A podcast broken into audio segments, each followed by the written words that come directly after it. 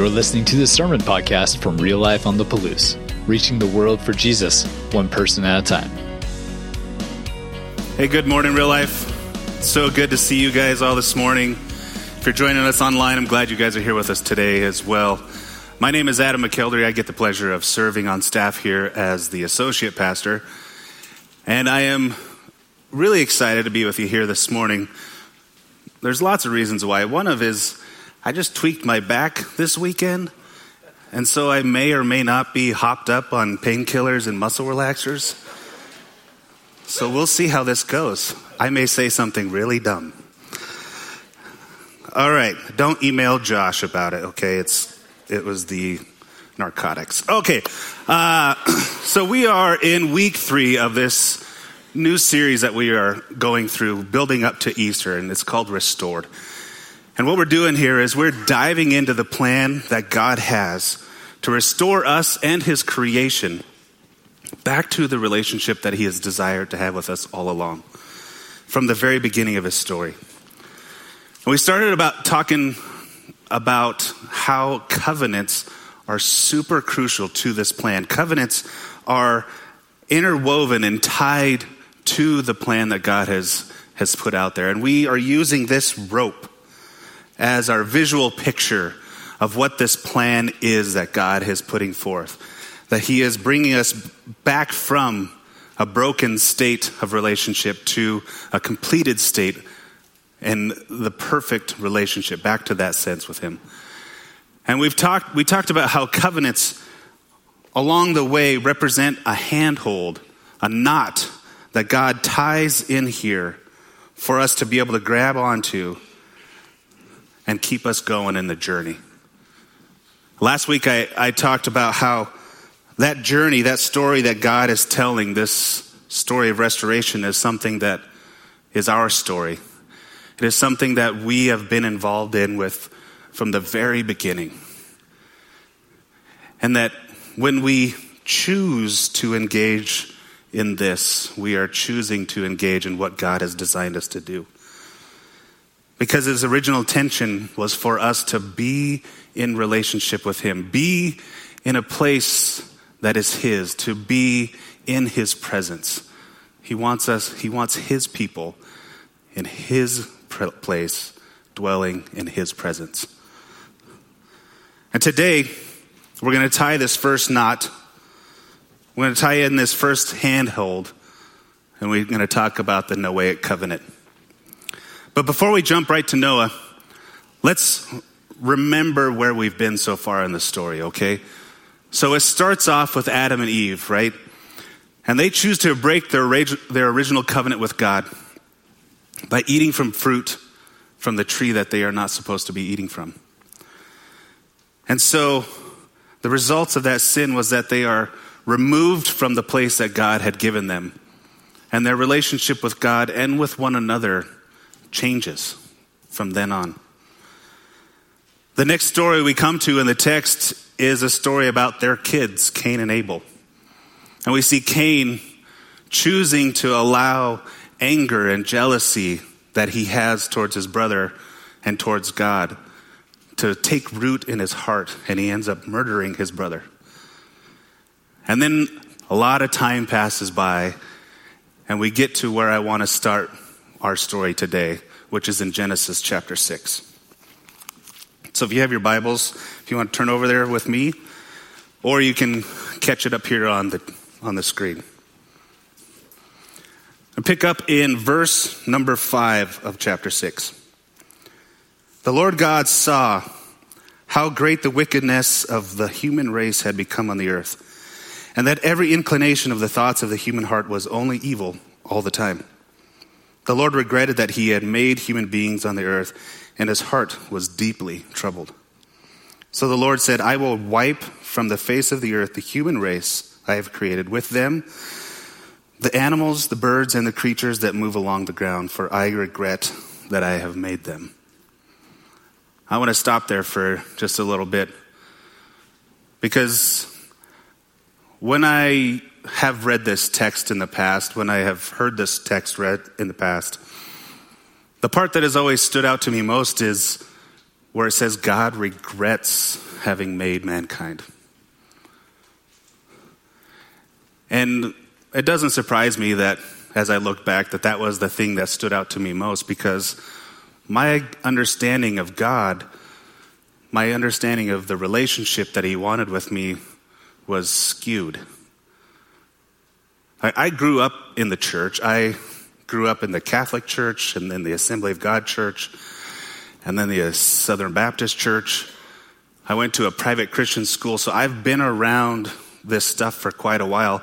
And I can't point to a specific instance where I heard this, but it was always something that kind of was right under the surface that God is an angry God, full of wrath, especially the God that we see in the Old Testament. Especially that God. And he is just waiting up there, waiting for you to mess up so that he can bop you over the head I mean, he doesn't want to, but because he is a perfect, holy God, he has to, because I am worthless until Jesus comes on the scene. I once had a pastor not many years ago who would regularly say from the stage in, in one-on-one conversations that the most loving thing that you could do for a person is to tell them that they're going to hell. I cringe even saying that now, today, still. But back then, I, I didn't like it, but I kind of agreed with it. Because of the picture I had of who God was and the relationship that, that we had with Him was broken.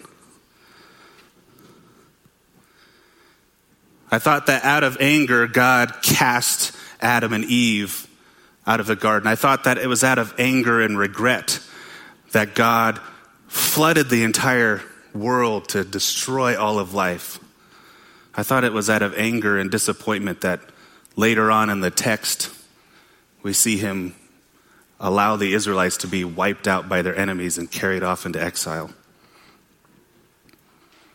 But now, now I wonder if anger and wrath are not God's primary motivators? What if he's really different than all the other gods that humanity has chosen to submit themselves to in their minds over the course of time? What if when God sees us, he sees his image bearers? What if he sees the culmination of his very good creation? Not worthless piles of sin that just keep messing up? What if what if the point of Genesis 3 is not Adam and, and Eve sinning and choosing to rebel against God, but rather that God chose to have mercy in that moment? What if it's more about the love that God shows towards his creation in their darkest moment? that he was choosing to, to still pursue relationship with them. So those are the questions that go through my mind now. And, and so now when I go back to, to Genesis 6 and I read that, that section of scripture, the thing that jumps out most to me is what's at the end of verse 6. 6. If you go back to it, Genesis 6 6, and his heart was deeply troubled. It broke the heart of our Creator when He looked down and saw the state of what His creation was doing, what they had done to themselves, their continued pursuit that had been started by the rebellion of their parents in the garden to build their own thing had gotten to the point where the only inclination in everyone's heart was evil. All the time. Some of us know what that deep love that God has for us is like. Some of us have spouses and parents and kids and friends that you're like, when I see that person, I have such a deep love for them.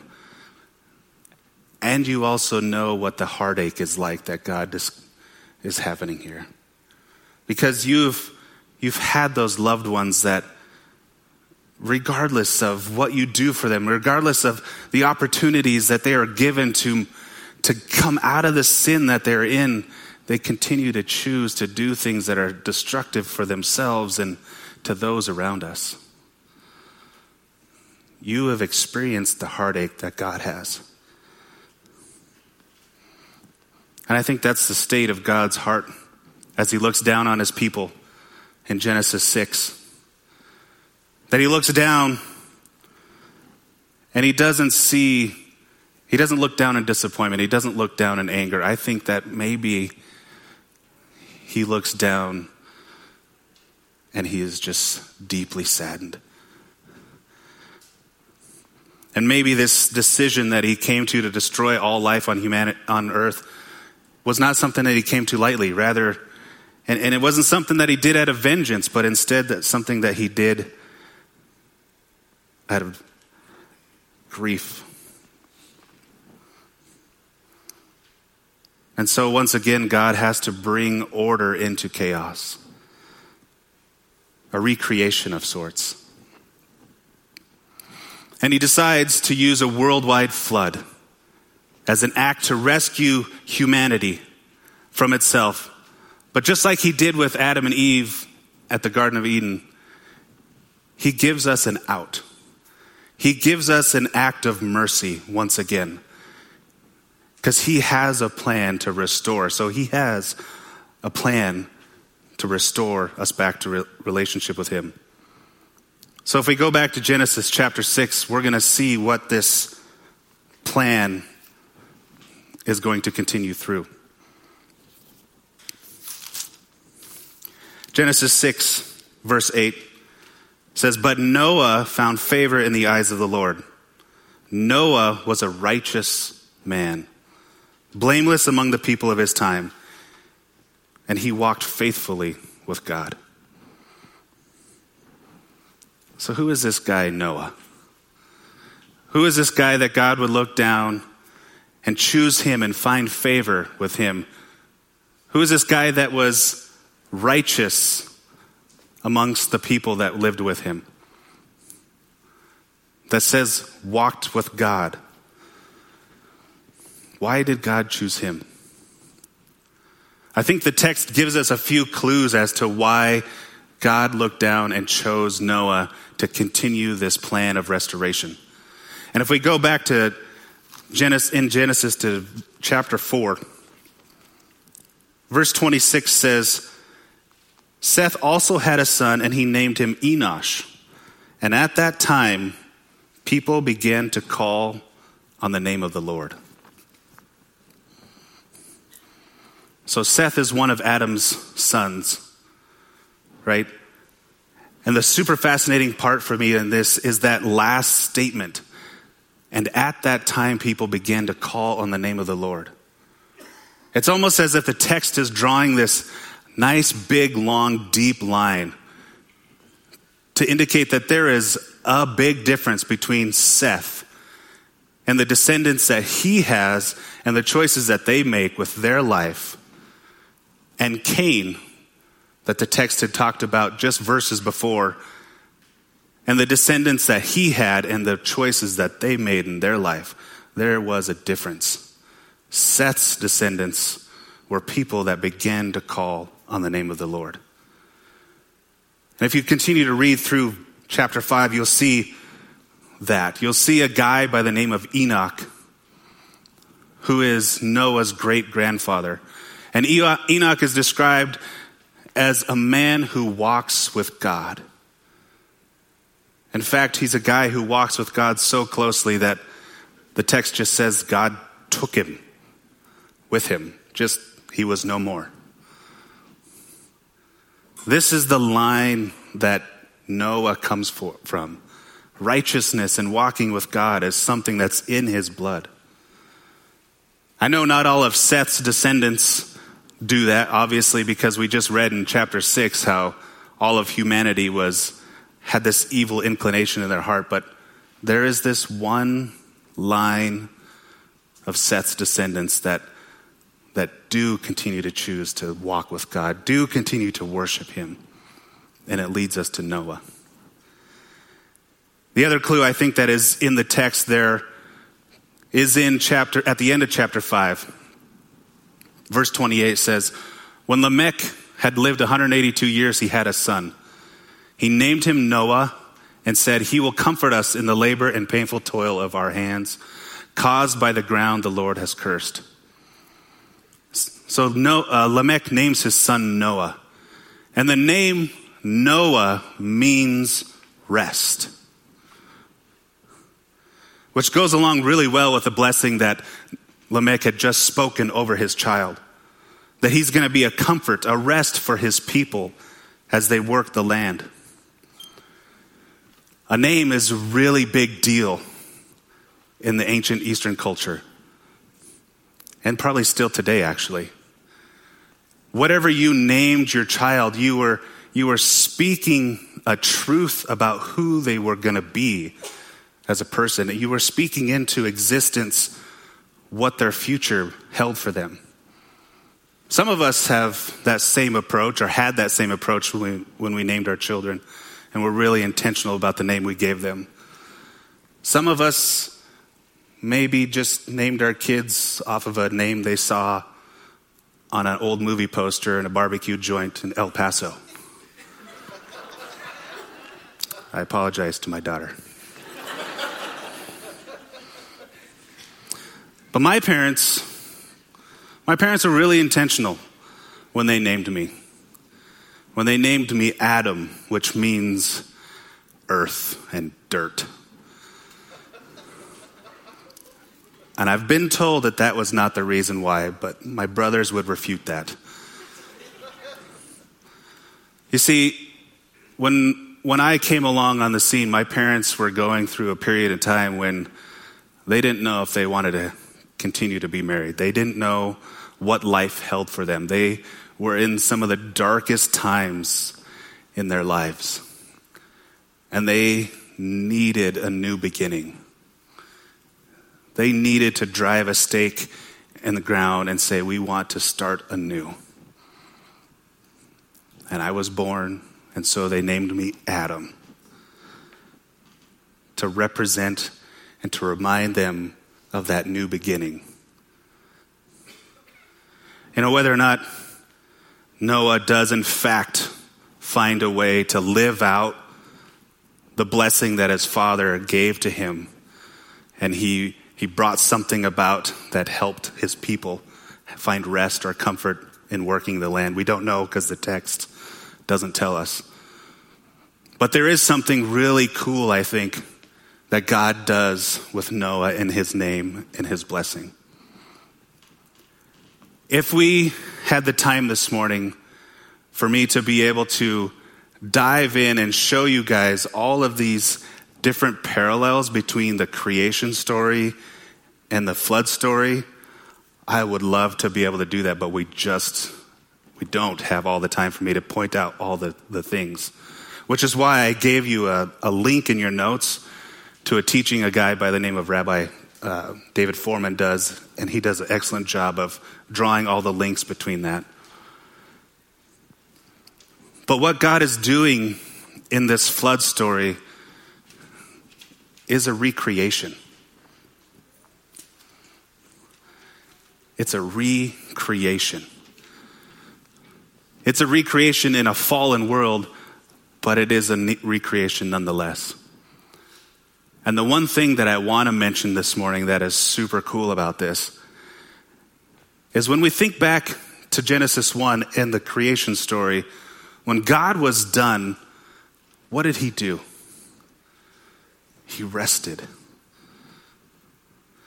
And it was through his rest that creation is spun off into an existence.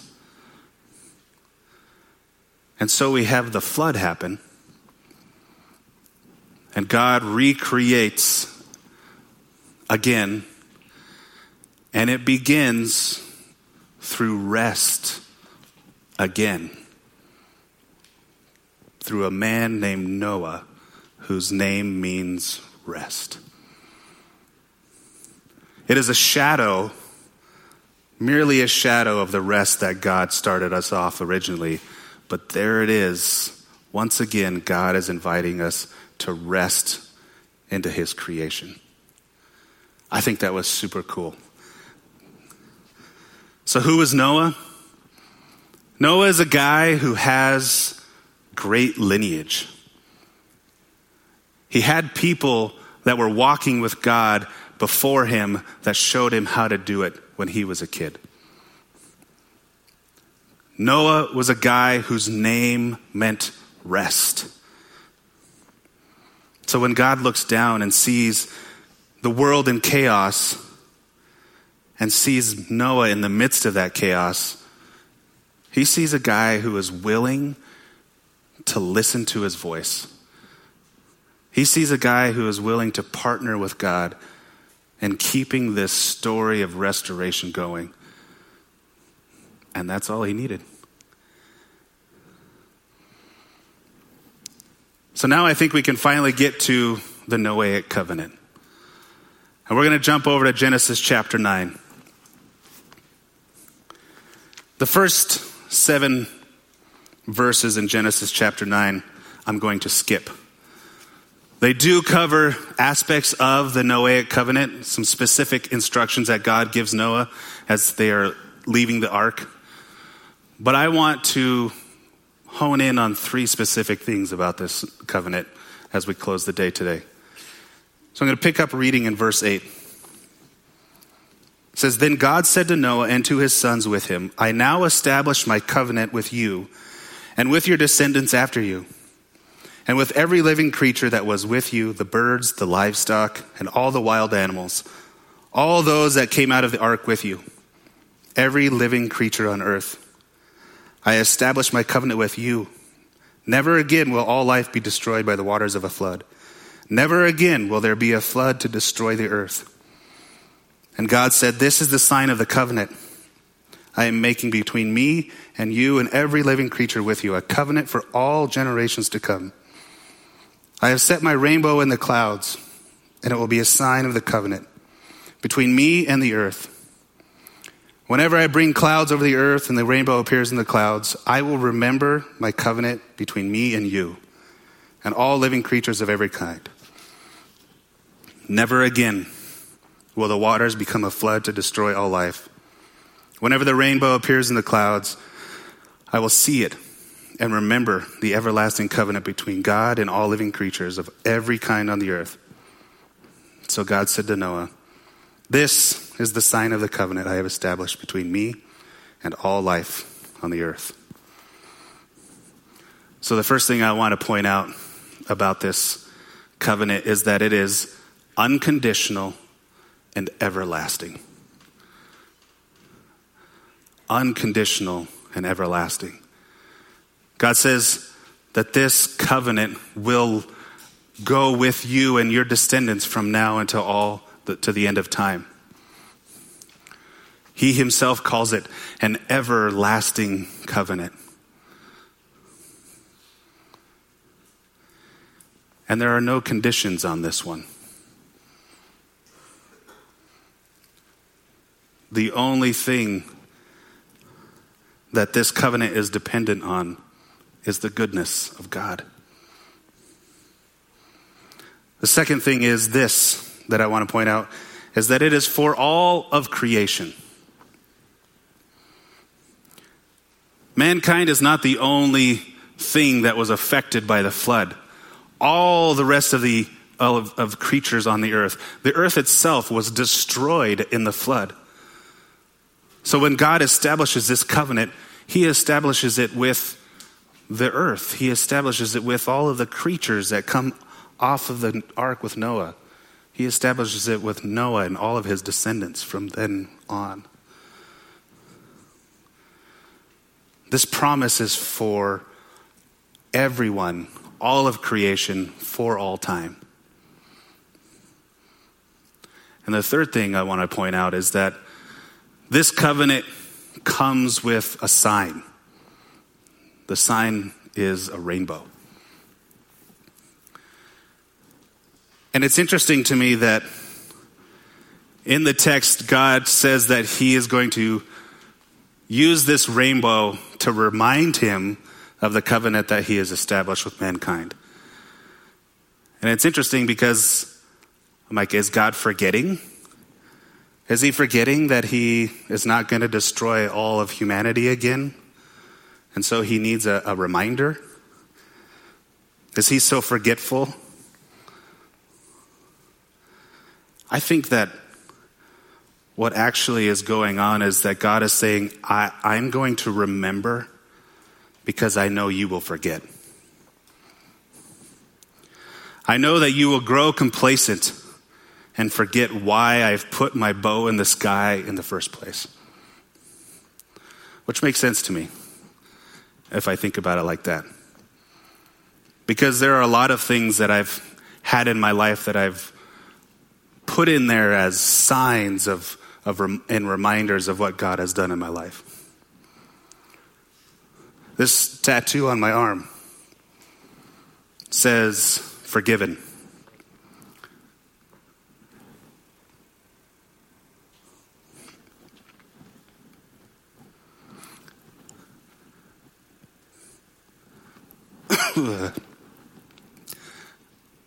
I got this just over six years ago, right before we moved to Moscow.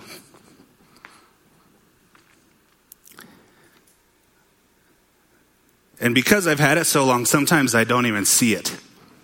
Like I'm just used to it being there. Actually, that's, that's not accurate. I, I see it all the time, but sometimes I don't remember why I put it there in the first place. Because you see, I got to a place in my life where I was angry with God. I had just been hurt by yet another group of people in his church, by his church, and I was mad. I was angry. I was depressed. It was the darkest, darkest time of my life. And there were days where I wondered if it would just be better to end it.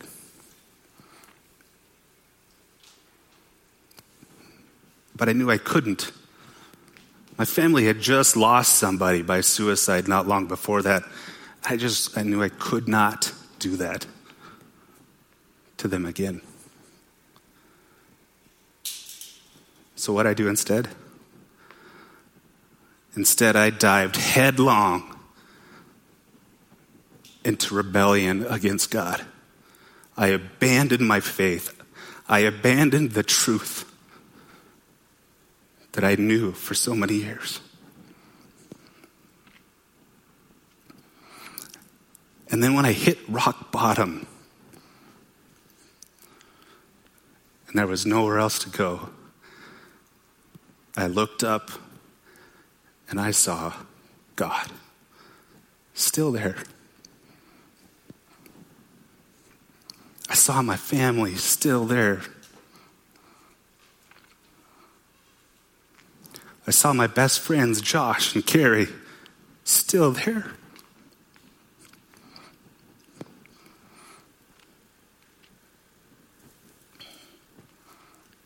And they offered me forgiveness, not condemn- condemnation. They offered me love, not shame. And so I put this on my arm to remind me of who I am, of who God sees I am. To remind me in the good times and the bad, when Satan is trying to get me to get into my head and dive back into that shame and guilt and identify myself as the mistakes that I've made in the past, I can look at this and remember that's not who I am.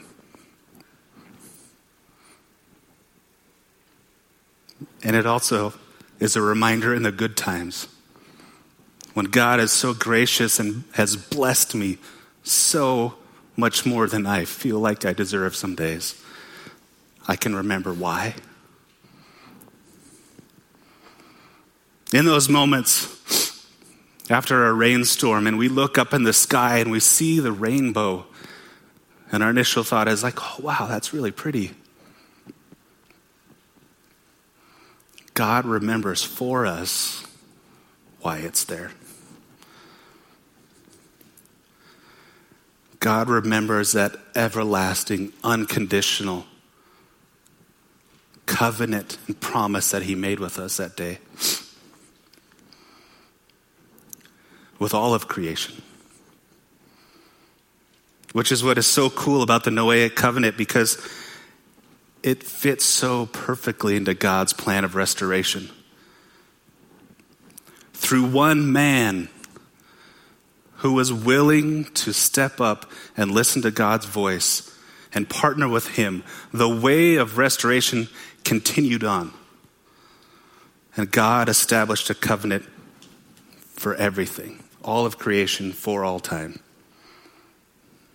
Which kind of sounds like another covenant that we're going to be getting to here in a few weeks, doesn't it?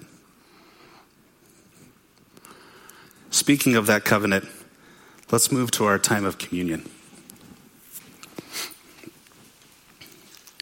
If you're new with us here today, we have what we call an open table. And all that means is you don't have to be a regular attender or a member of Real Life on the Palouse. We just ask that you have made that decision to answer the call of Jesus in your life, that you are choosing to follow Him, that you're choosing to be transformed by Him and be on mission with Him, to be His disciple. If you've made that decision, we would love for you to celebrate communion with us. And one of the questions our life groups are going to talk about this week is what are some ways that you remind yourselves of the promises of God? And I'm really excited to hear what my, my life group members have to share about that. One of the signs God gives us of his promises that we all get to share in each and every week is this. It is a sign to remember the promise that he loves us unconditionally. And so the night that Jesus was betrayed, he took bread, and when he had given thanks, he broke it and said, This is my body, which is for you. Do this in remembrance of me. Let's take it together. In the same way, after supper, he took the cup, said, This is the cup of the new covenant in my blood. Do this in remembrance of me. Let's take the cup together. And Father, we, I, I thank you, Lord, for the good, good Father that you are. The Father that remembers when we forget. The Father that wants the best for his creation.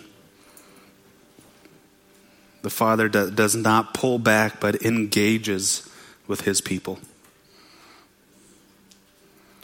Lord God, I pray for, for all of us today that as we leave here, that we will not forget the promises that you have made in our lives.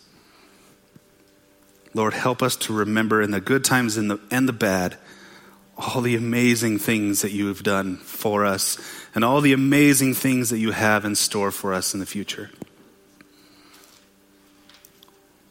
Lord, remind us that we are your partners. In Jesus' name we pray.